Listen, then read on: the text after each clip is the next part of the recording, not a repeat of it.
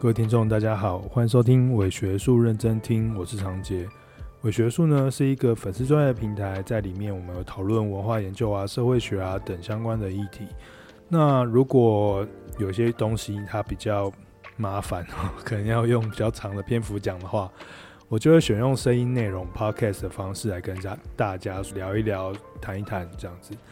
嗯，圣诞节到了，对，每年的圣诞节我们都会。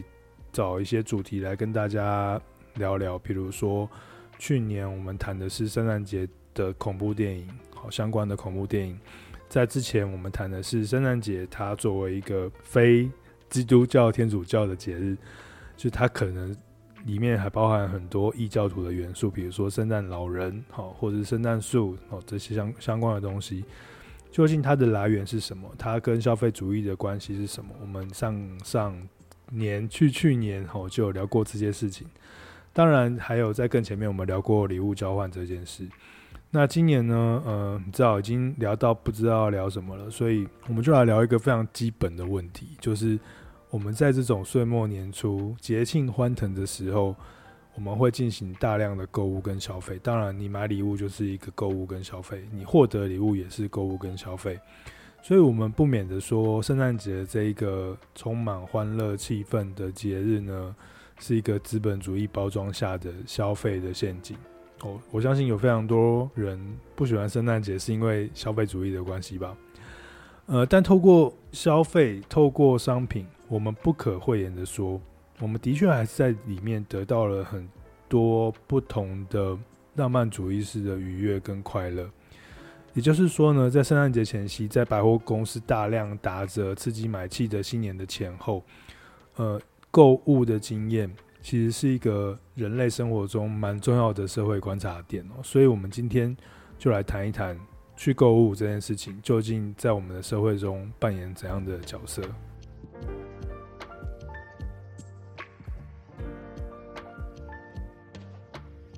好，在这个之前，我们先聊一聊圣诞节本身的事情好了。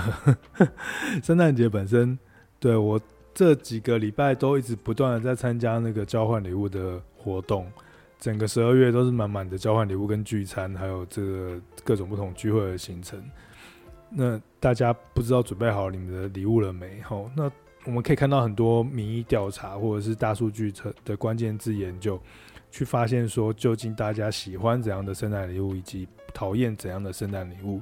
针对民视新闻网所表示的哦，他认为说，二十岁到三十岁左右的客群比较喜欢的是机能型小资族啦，他喜欢的是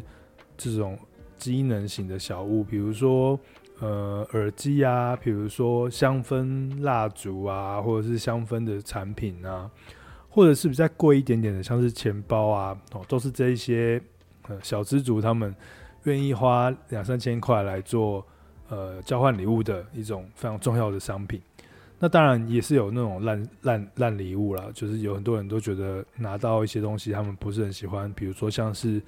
马克杯啊，我家就有超多的杯子，或者是像是饼干糖果啊，很多人不一定会吃甜的，但是他就是硬会收到这些巧克力，或是一些绒毛玩具，这些东西真的就是一些废物，就是有时候你放在家的时候，就放一阵子，你就觉得哦，应该可以丢掉了，或者是送给其他的亲戚的小孩。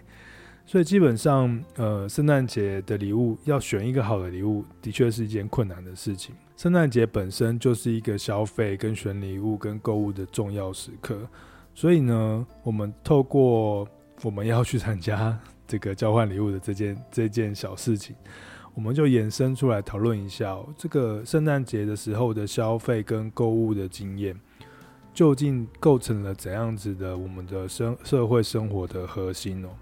当然，一方面我们可以说，从马克思主义的角度来看，我们都被商品所异化了，我们的行为只剩下消费，消费是我们的核心。可是从另外一个资本主义的角度来看哦，呃，消费跟购物是我们当代实践资本主义社会的一个重要的特征跟实践的手段，所以消费提供了我们生活中。某个程度上了，它是我们这些节庆意义的来源，所以消费就是一个非常重要的观察点。那我们今天呢，就来看看消费在我们的生活中究竟代表了什么事情呢？那首先，我们就来看看消费社会是什么。消费社会呢，是现代社会的一个重要的特征哦。它强调个体跟社会之间的关注集中在购物跟消费 （shopping） 这件事情的上面。在消费生活中呢，人们追求物品跟服务所带来的满足感，认为消费是生活中的一个非常非常重要的部分。这种社会模式呢，伴随着广告啊、行销的盛盛行，他们不仅仅是提供呃产品的资讯，还形塑人们对品牌啊、对商品啊、对生活方式的一些意识形态或者是观念。所以呢，呃，在这些商品充斥着的物质生活条件下呢，我们渴望拥有更多的物品、更多的商品，来把我们自己的身份认同跟价值关联在一起。而消费文化呢，则是消费社社会中的一个重要的元素，包含了呃网络购物啊，包含了促销活动啊，包含了公司的百货公司的周年庆啊，包含了各种不同的商场跟购物中心啊。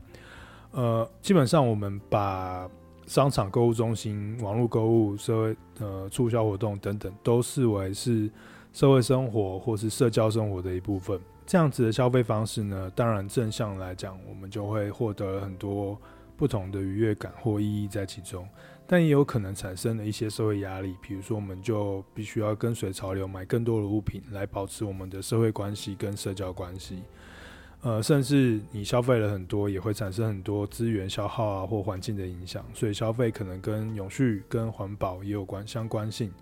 总之呢，消费社会形塑了我们当代社会的许多的样貌，并且对政治啊、经济啊、文化啊、环境啊，还有个人生活的方式呢，产生了非常非常深远的影响。所以呢，消费模式不仅是社会学跟经济学的重要议题，更值得我们去透过很普通的眼光去理解，说到底消费在我们的生活中如何。展现我们的价值观，影响我们价值观，甚至影响我们的未来，还有形构我们的未来。在我的课程中上社会学的时候，就我还蛮喜欢谈消费社会的，因为消费社会呢是现代主义社会的一个非常重要的巨变的一个展现。那我常常在上课的时候提到，这个社会巨变是一个整个社会突然变成。以消费为核心，以生产跟消费为核心的一个很神奇的巨大社会。呃，我很常提到提到一幅画，那幅画叫做《雨中的巴黎街道》（Rue de Paris dans la pluie）。呃，这是一幅法国的画家 c u s t a v a 画的作品，创作的作品，大概是在十九世纪的后期所画出来的东西。那我记得我当年哦，在百在不是百货公司，当年在。博物馆里面，那个时候好像这个巴黎的博物馆跟呃芝加收藏这幅这一幅画的芝加哥博物馆，他们有一个就是交换画的活动，所以我在巴黎的这个奥赛美术馆，我有看到这个巴雨中的巴黎街头的这幅画。那这幅画那时候我记得我站在画的前面，非常非常非常的久，因为我很感动。那时候我正在上社会学，然后正在研读社会学，然后正在讨论的是，呃，现代性，就是现代社会是怎么生成的，它生成的时候长成什么样子。那我记得我在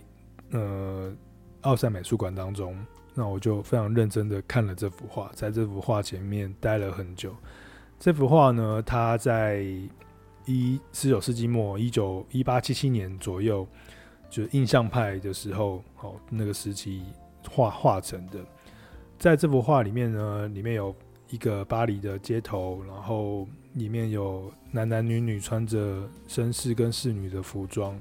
拿着雨伞，然后在很多橱窗前面，还有很多呃巴黎的这种四五层楼的高楼的这种平整的平整的房子的前面，平整的马路前面。做逛街的活动，这幅画呢，非常非常自然的去捕捉了很多自然的线条啊，很多自然的光线啊，并且从那种传统的这种浪漫主义的画作提升出来，变成是一种有一点类似像是印象派的这种美学风格。厉害的是，在这幅画里面，其实我们也可以看到当初社会变迁所表现出来的各种不同的反应。这些反应呢，包含了你可以看到建筑物，它是用四到五层楼的呃建筑工法去盖成的，然后一楼的店面有大片的玻璃出现，然后呢，有很多所谓的中产阶级，也就是你平常可以不用上班，呃，可以在周末不用上班的人，或者是在工作闲暇之时可以不用上班的人们，他们可以。穿着轻便好看的衣服，然后在路上进行 shopping 的动作。哈，他们他们不一定会买，但他们就是会去看，边走边看，边走边逛。这个画面捕捉到的是一个现代性的社会的初期的模样。好，也没到初期啦，应该算是兴盛的模样。他无论在绘画的技巧上，或是在他的风景的表达上。都强烈着反映的十九世纪的巴黎正在面临着城现在城市的大转变，工业化、城市的扩张啊，跟技术的进步呢，改变了我们的生活、社会生活的方式，创造出了新的社会动态。Costa 的作品呢，就捕捉到了这个社会变迁的氛围，同时呢，也呈现了自然跟城市都市的这个特别的呃诠释的景观。我对这幅画的印象非常的震惊哦！我记得我那时候在画的前面，大概愣住了有十分钟吧，因为我觉得很感动。就是艺术家的画，透过了他们的眼神，透过他们的眼光，然后透过他们的笔触和他们的新的视觉语言，来去表达出来，去捕捉到了那个时代的精神跟社会生活的方式。这也让我们去了解到说，这也是为什么我很喜欢去逛美术馆，就尤其是那种有历史作品的美术馆的缘故。因为呢，在逛那些有历史作品的美术馆的时候，你都可以看到很多不同的时间时代下所产生出来的社会形态是长什么样子。它会在画绘画的风格上，会在绘画的内容中去表达出那些价值观跟情感的体验。其实，在这个画这个呃巴黎的雨中街头的同时呢，有一个很重要的文化理论家，也是哲学家，叫做华特班亚明。班亚明呢，他也针对其实波特莱尔啊什么等等这些法国的作作家、德国的作家，都对了那一个现代性的城市，就是突然转成消费社会的城市，有非常深远的讨论。班亚明他。在那个时候，他写了一本，写了一个著作，蛮有名的论文，叫做《巴黎拱廊街》，这个 Passage de Paris。呃，他就去描述了这个十九世纪的巴黎的这种特殊的城市景观，就是拱廊街。拱廊街其实就是简单讲就是商店街啦。如果我们现在去巴黎的话，有时候在某几处还可以看到这个拱廊街非常传统的模样，就是在。高楼跟高楼之间呢，他们会搭起一个小巷子，然后这个小巷子呢，它的顶棚是有玻璃所盖住的，那两旁呢就会有不同的商店。那在晚上的时候呢，它就会点上灯，然后并且你可以在雨中、在夜晚都可以逛街。那逛街你不一定要购物嘛，我们做的事情其实就是在这些小店、咖啡店、剧院或商业场所当中。呃，透过徒步的方式来去做 window shopping，来去做体验消费的这种感受的一个行为。所以，这个巴黎拱廊街呢，它表现了社会生活的某一种现代性的变迁。它里面其实反映很多事哦，比如说都市化，因为人们都集中到大都市去了，那在闲暇的时刻，他们就必须要有一些娱乐行为。那商品就变成了他们的娱乐行为，他们平常做的工作产生出了商品，这些商他们获得了钱，然后钱再去买这些商品，所以呢，他们在闲暇的时候就会去逛这些商品的购物店。它也是工业化的特征哦，比如说这个拱廊街或百货公司哦，有一个巴黎的第一个百货公司叫 Bon Marché，好价钱，好便宜百货。可是其实它并不便宜，它蛮贵的。这样，呃，这些百货公司或者是拱廊街，它里面包含了非常多的钢筋的建筑结构啊，很大大块的玻璃啊，跟煤气灯、呃电灯啊等等，这些东西都反映出了当时在科学革命之后，然后工工业化之后，工业革命之后，整个欧洲现代城市他们所反映出来的呃建筑物或者是物质生活上的丰沛跟满足。所以这些拱廊街不仅是提供了商业的场所，它还成为人们在都市中去流连忘返、去社社交的地方。所以它这些城市空间、拱廊街或百货公司，就非常诚实的去反映出了社会经济结构跟文化实践的转变。那透过这些商品文化跟消费的崛起哦，我们就可以看到。这些广廊街里面所提供的各种不同的商品，还有前往各种各种不同阶层的人前往来的购物的这个行为，让班雅明描绘出了资本主义社会的一个很重要的面貌，就是逛街购物这件事情。这件事情呢，给我们很多提醒，就是呃，生活的空间、社会的空间，不仅是一个物理的环境哦，不仅是呃物质的进步。它同时还反映了社会跟文化的变化，那也提供我们去思考说资本主义的最开始出现的面貌是什么。谈到资本主义呢，我们就不免得要谈到韦伯所讨讨论的那个新教伦理跟资本主义精神嘛。通常我们谈新教伦理跟资本主义精神的时候，我们就会谈到说，呃，为什么我们现代的资本主义社会中，我们会产生出现在的工作形态？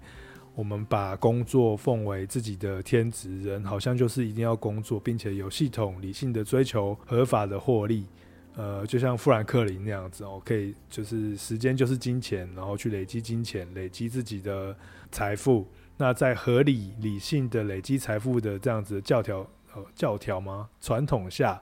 我们达到了就是有可能到天堂的这种可能性。那它也变成是资本主义的精神的一种不同的代表。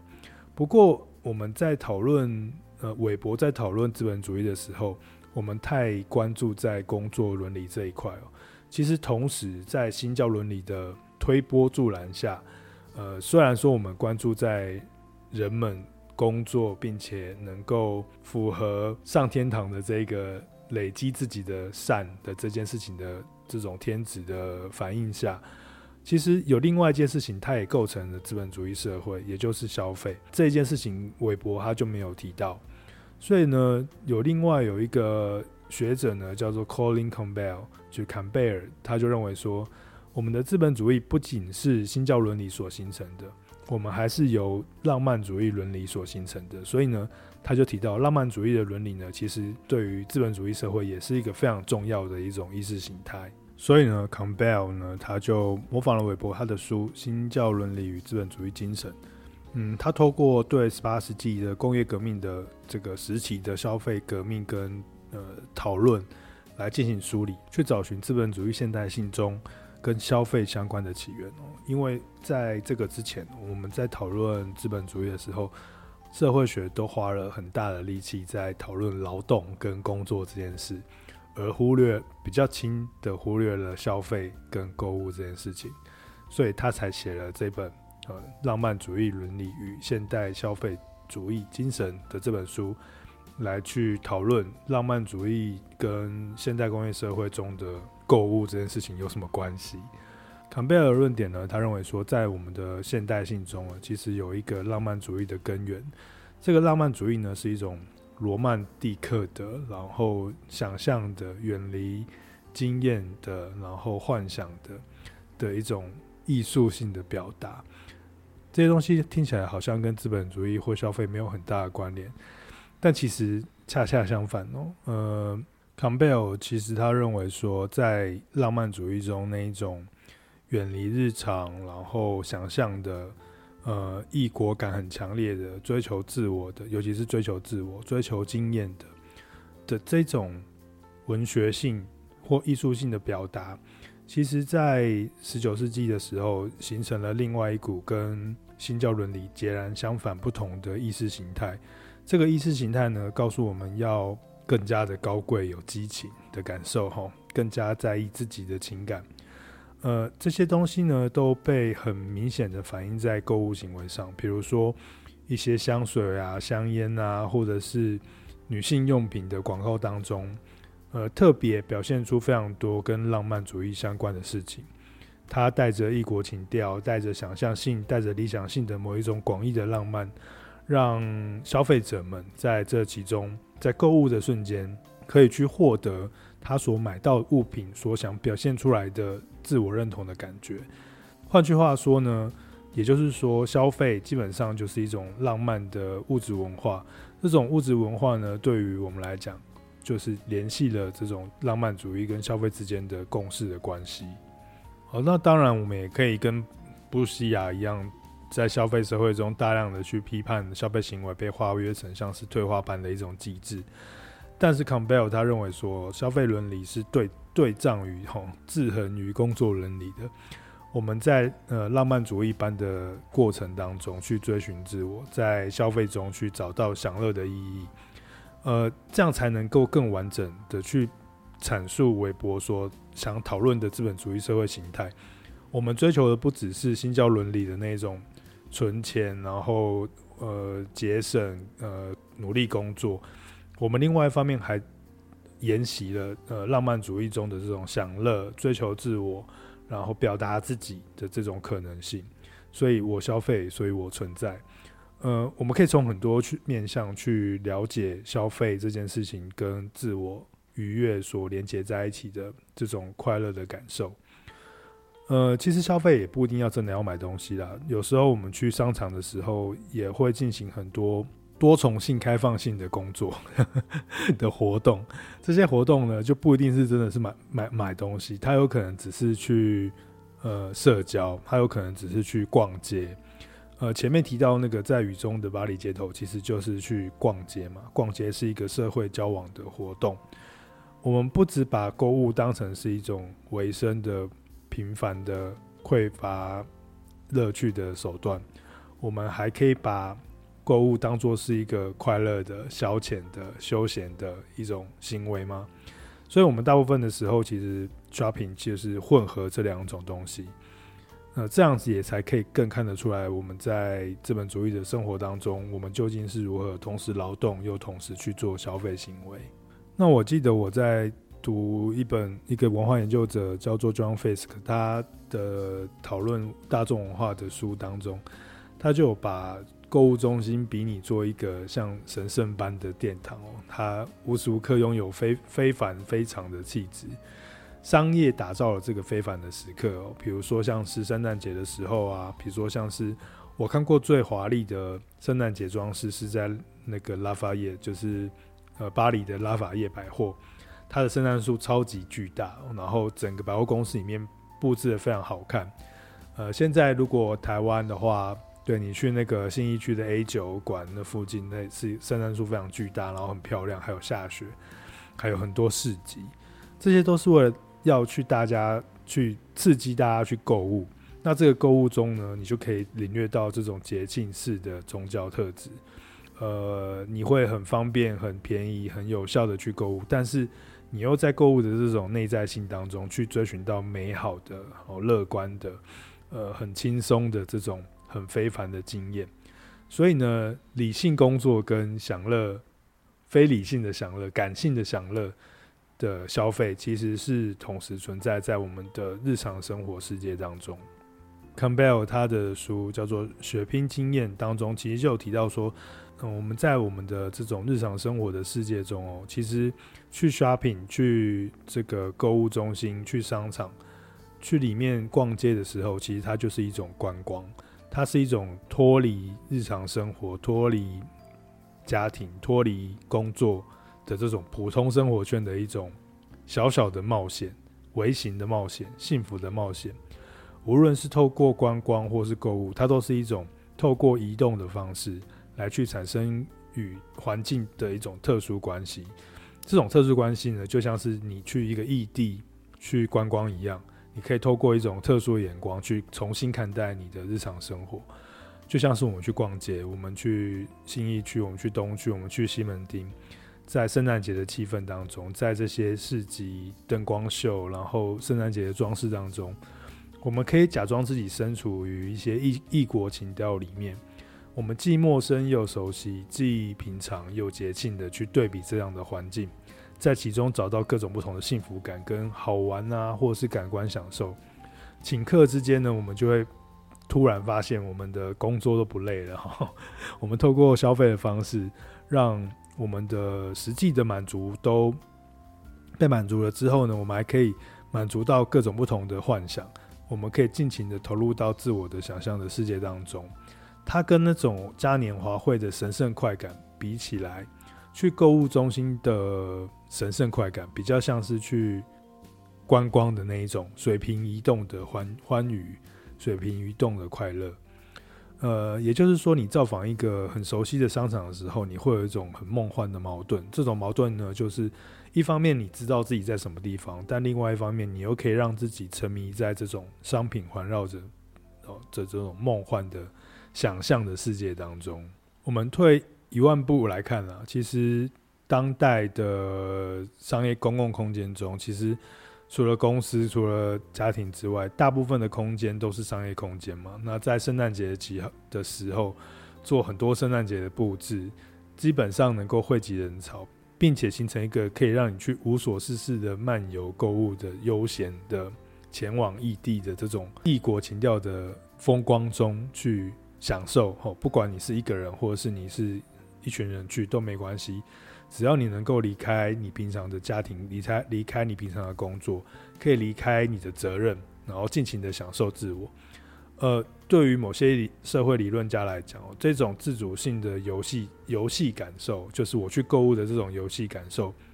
让我们的城市生活更加的具有公共性。期待它可以形成一种期待自己变成了某一种我的愉悦的想象的快感。这就是我们这个当代的资本主义中，我们在城市中去做各种不同购物跟消费的一种愉悦跟自我掌握自我的一种方式。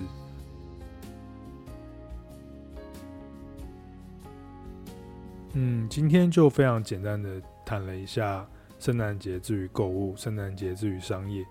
我相信很多人一定会觉得说，圣诞节它其实就是一个资本主义的陷阱啊，一个资本主义的游戏啊。不过，我觉得，呃，从另外一种消费主义、另外一种消费社会的角度来看，去购物，或者是去进行进行购物，或者是去逛街，它就像是一种街头的游击战。你去捕捉好各种不同你想要看到的象征或者是符号，让你在找寻这些符号、这些圣诞装置的各各各种不同的圣诞树的这个过程当中。去寻找出你觉得什么叫做快乐跟幸福的定义，这也是我每年去收集圣诞树一百棵圣诞树的一个非常重要的的目的。我希望大家都可以在自己的圣诞节中去找到一个跟你自己相关的事的圣诞树的事物，不管是在百货公司也好，不管是你家里的也好，或者是你的学校啊办，或是你的办公室里面啊，你都可以透过圣诞树的装饰去。领略到说哦，原来今天是一个节庆，这个节庆对于我来说其实还蛮有意思的。无论你是不是教徒，那你都可以感受到这个消费的过程当中，你在这个圣诞节的节庆当中，你所感受到的哦，你想要追求的那种美好的想象。好，今天呢，想要跟大家简单的聊一聊，就是圣诞节的购物行为。那希望我们都可以有一个很美好的圣诞节。如果你觉得我们的节目有不错的话呢，请给我们一个五星的好评。无论在什么地方啦，你就只要对按赞或留言，或者是给好评，给五颗星，或者是加入订阅都可以。那如果你觉得有什么东西想要跟我们说的话呢，也可以在我们下面的留言区做一些留言哦。今天的节目就到这边，那祝大家圣诞节快乐，拜拜。